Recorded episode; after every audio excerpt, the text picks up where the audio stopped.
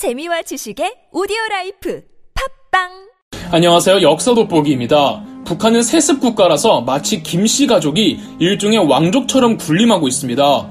그러면 적어도 자기들끼리는 좋은 게 아니냐고 할 수 있겠지만 어, 단 한 명의 독재자를 선출해야 하는 과정에서 다른 친인척들은 사실상 정적이나 다름없습니다. 그렇다면 김정일과 김정은의 형제들은 이후 어떻게 됐을까요? 우선 김정일의 형제들입니다. 어, 김정일의 형제들을 알기 위해선 김일성의 아내들을 알아야겠죠? 이게 대체 현대 국가가 맞나 싶을 정도로 김일성에겐 왕비들과 후궁들이 있었습니다. 김일성의 정실 부인은 김정숙으로 함경북도 회령의 농민 집안이었습니다. 일제 강점기 말 한국에 남아있기가 힘들어지자 중국으로 넘어가 그곳에서 중국 공산당에 입당, 당의 지령에 따라 당시 만주 지역에 주둔하고 있던 동북 항일 연군에 소속되어 항일 전쟁에 투입이 됩니다. 동북 항일 연군은 만주 지역에서 활동하는 중국 공산당이 만든 항일 군부대였는데 민족 구성이 다양했고 한국인 공산주의자들도 많았습니다. 예컨대 김일성처럼 말이죠. 김정숙이 김일성을 만난 건 여기서였고 사실 김정숙은 김일성의 부하의 아내였는데 김일성이 뺏어버린 겁니다. 이 김정숙과 김일성 사이에서 이남 일녀를 두는데 장남이 바로 김정일이었습니다. 김정일의 남동생 김만일은 5살 때 물가에서 장난치다가 사고로 익사해버려 일남 일녀가 됩니다.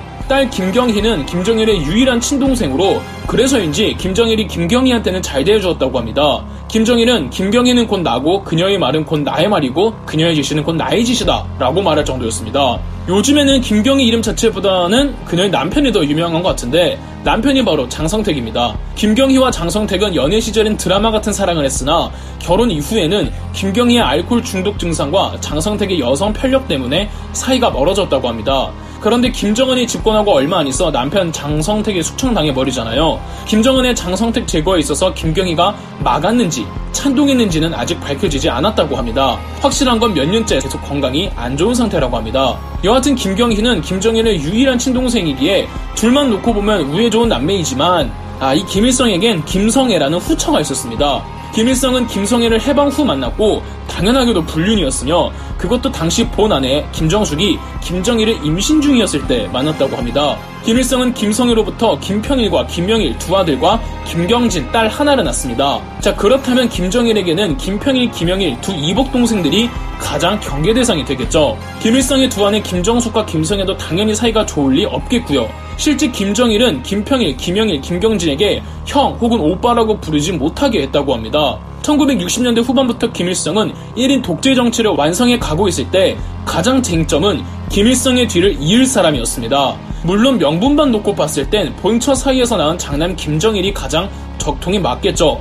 그런데 이복 동생 김평일이 워낙에 주변 평판이 좋았습니다. 키도 훤칠하고 좋은 인상에 누구와도 원만한 관계를 잘 지냈으며 일 처리부터 대중들 앞에 나서서 연설도 잘했다고 하죠.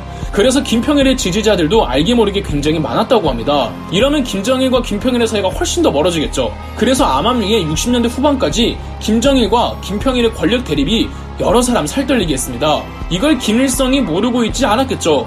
그리고 본인의 독재 권력을 위해서 두 아들이 치고받고 싸우는 게 전혀 좋지 않다는 건 그 수많은 역사적 사례들이 증명하잖아요. 김일성 입장에서도 애매한 뜻을 보이지 말고 후계를 확실히 해야겠다는 생각이 들었을 겁니다. 1972년 주체 사상이 막 완성될 즈음에 김일성은 원로 1세대 정치인들 다 불러 모아놓고 후계를 누구로 정했으면 하냐고 물어봤더랍니다.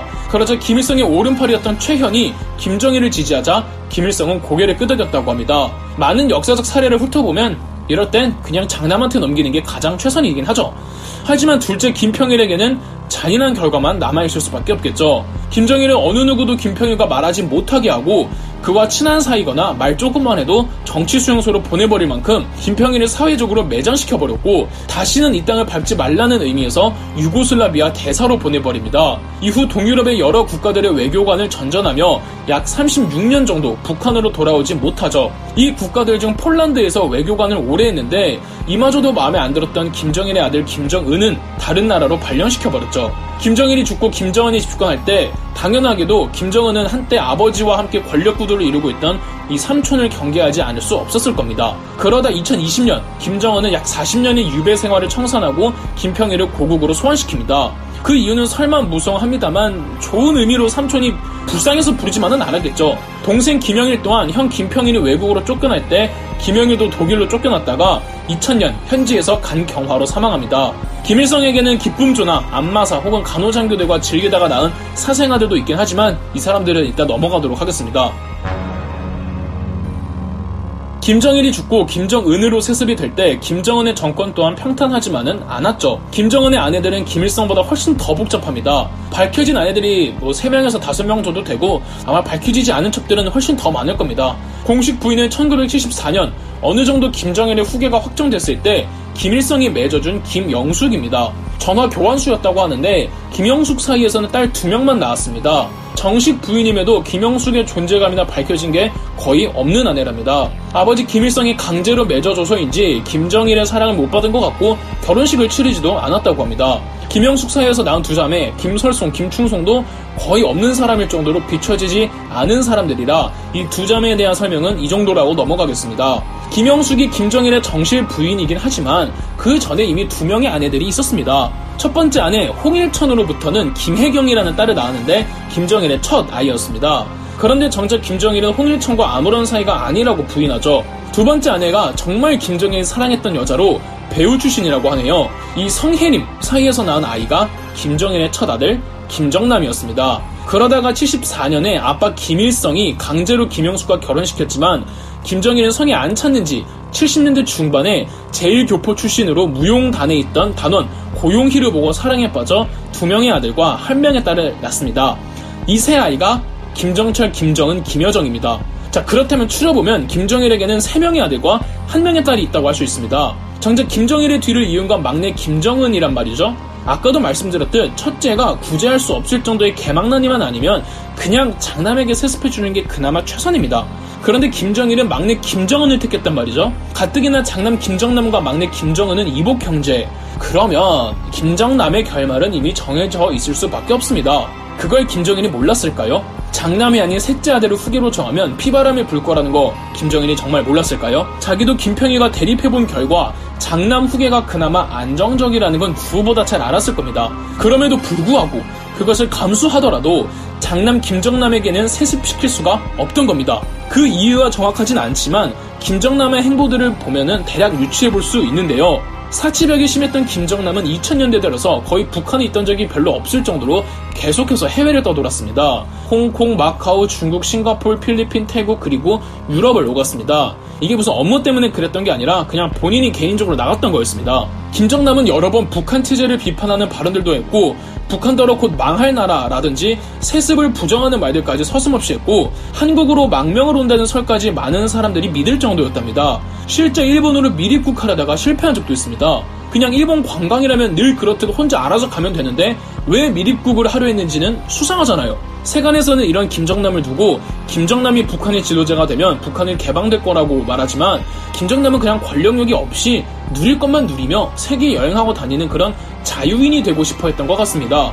그러나 본인이 그러고 싶다고 해도 주변에서 가만 놔둘 리가 없죠. 특히 막내 김정은 입장에서는 이복현 김정남이 여간 거슬리는 게 아니었을 겁니다. 심지어 김정남, 김정은 형제의 고모 부인 장성택이 중국의 후진타오에게 김정일의 후계로 김정남을 택하고 싶다는 말을 했고 이게 김정은에게까지 누설되면서 장성택도 숙청, 2017년 김정남도 암살당한 거죠.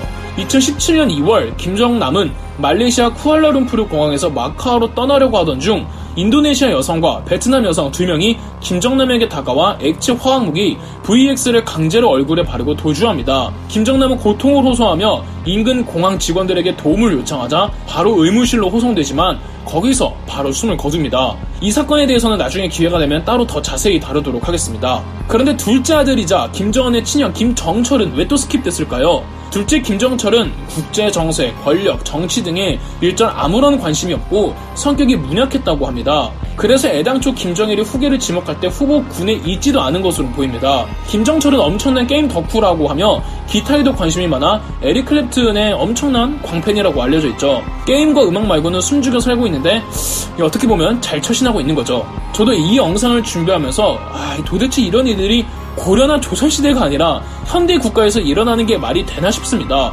이런 일이 되풀이되는 거 보면 북한은 구조적으로 무조건 무너질 수밖에 없다고 저는 확신합니다. 그럼 역사 돋보기였습니다. 영상 재미있으셨다면 구독과 좋아요, 알림 설정까지 해주시면 감사드리겠습니다.